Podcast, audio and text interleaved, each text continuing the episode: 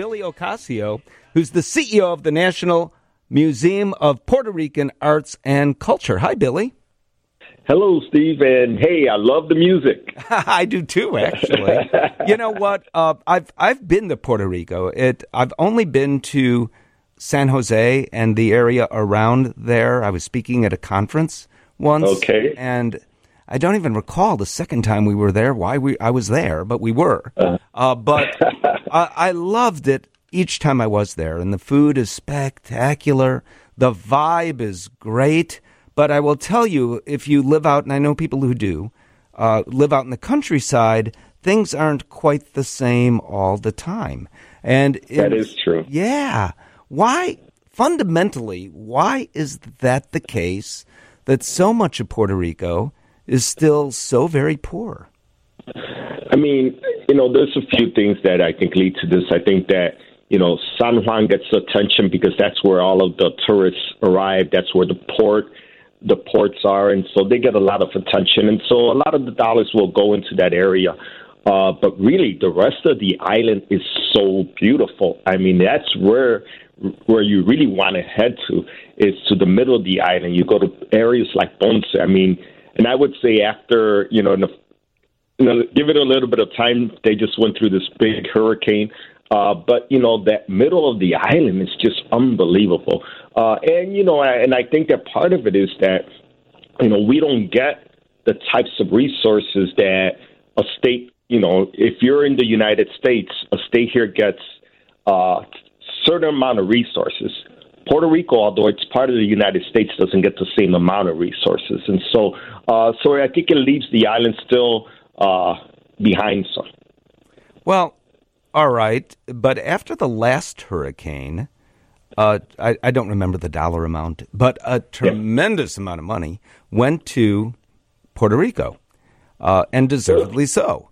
Uh, now, from what I read in the media, that money essentially has been squandered, and uh, crooked politicians have done whatever they've done, and they're no better off. And in fact, it turned out to be the case. Hurricane hits. At first, nearly 100% of the island had no power. Uh, a lot of the island was flooded, on and on.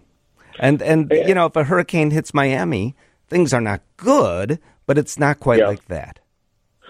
No, and you're correct. I think you know under the previous president, um, they said that they were going to help Puerto Rico, that they were going to send you know 5.5 billion dollars to uh, but then all of that, you know, the first thing they did was they decided let's privatize all this, and so people started getting contracts, and between between the past presidency and the, and the, and Puerto Rico's current government, you know, you would think that five years later we would be prepared for Hurricane Fiona, and yet we are not.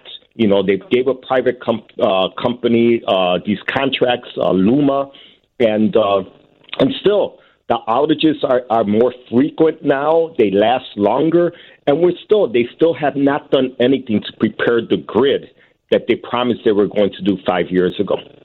So, what is life like on a daily basis in Puerto Rico? So, those power outages that we are talking about uh, when the hurricane hits actually happen on a regular basis throughout much of the island.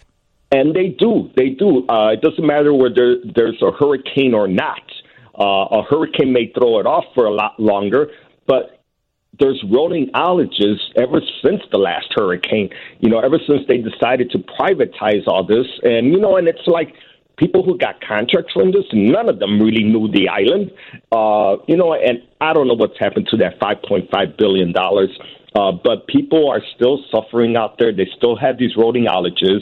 My mother-in-law lives in, in one of the senior homes, and they're constantly going. Uh, their power is constantly going out. You know, they people have to really depend on generators now.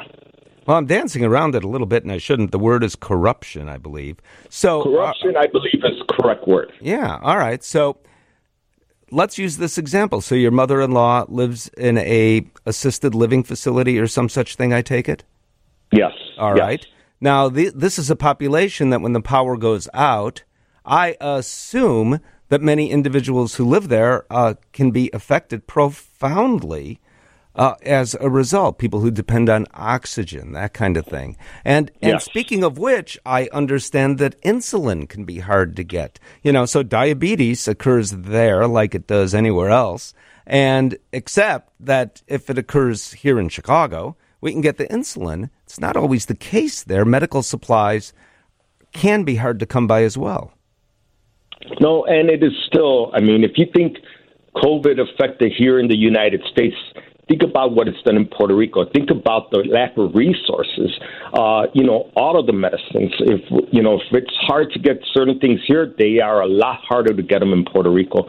And you know, and after the last hurricane, uh, after Hurricane Maria, there was just a flood of people who came to the United States, uh, and a lot of corporations and companies that moved out. And so, you know, we are still American citizens in Puerto Rico, and yet the government hasn't really paid attention to us. Uh, we're hoping. I know Biden made these uh, made this uh, promise that he's going to clean up, but it's got to go beyond that. I think we need an investigation into all of the tax dollars that the U.S. has put into Puerto Rico that have disappeared under the current Puerto Rico administration and under the last president's administration.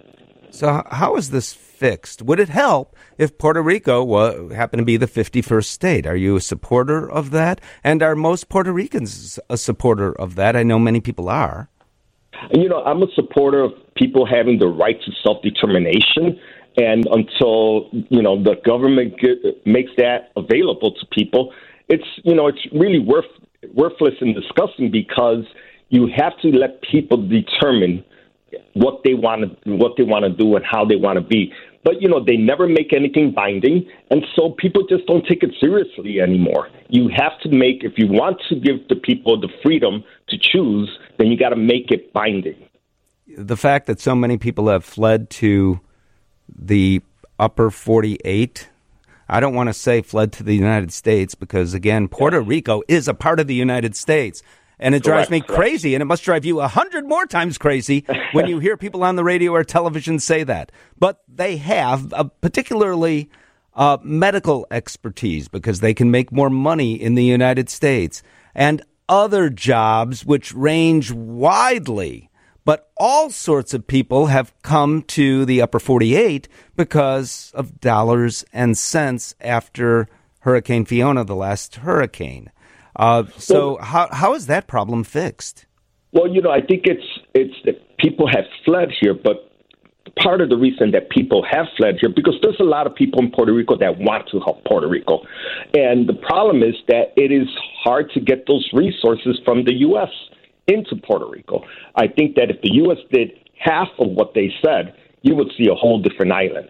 Uh, I mean, think about it. Right now, we just opened up this exhibit at our at our museum it's an exhibit from uh, Museo de Arte de Ponce, the museum in Ponce, and you know to think that, you know that the hurricane happened and then there was an earthquake in 2020. This is the biggest museum in the Caribbean, and they still cannot open. Uh, you know, so we have this exhibit because of the lack of resources going into Puerto Rico. All right, now the perfect transition. Talk more about not only that exhibit, Billy, but also the National Museum of Puerto Rican Arts and Culture. Well, yes, you know we have. Uh, we're the only Puerto Rican museum outside of Puerto Rico, and uh, we had an opportunity to work with uh, Museo de Ponce, who has really the biggest international collection in the whole Caribbean. Um, you know, but they suffered you know, not only was there Hurricane Maria, but then came earthquake, the earthquake in 2020, and they've been actually closed since the earthquake of 2020. Uh, and you know, they ha- have now started a capital campaign, hoping to open up in 2025. They were just here two weeks ago to do the opening of this new exhibit called "Nostalgia for My Island." They were just here. And while they were here, this hurricane hits Puerto Rico. you know? So it's like if they were thinking about opening up in 2025, I'm not sure when they are going to open up. I, I, I think you know one thing is that we have this priceless exhibit that's here in Chicago. It's going to be here for 10 months, and it is uh, it's really 21 masterpieces uh, that are made up of some of the biggest uh, painters of, of in the history of Puerto Rico. You're talking about uh, paintings that go back to 1786. Uh, you know, it's just a beautiful exhibit. I want to invite everybody. You know, we're free to the public. We want people to take part in this. We want people to see this exhibit.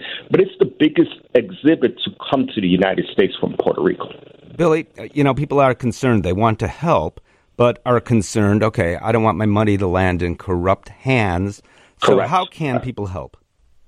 Well, you know, let me tell you that we do a lot of research when before we give uh, out any money and stuff. So we have, you know, if you go to the museum website, you're going to see two different types of of fundraising that we're doing. One is in partnership with the Titin Foundation in Puerto Rico, where they are matching dollar for dollar. They know where the money needs to go. They've already uh, done the background checks on the organizations that need to get this money. So, you know, we're they're very reputable. Now, the big thing here, and let me just say that this is just a great blessing to us.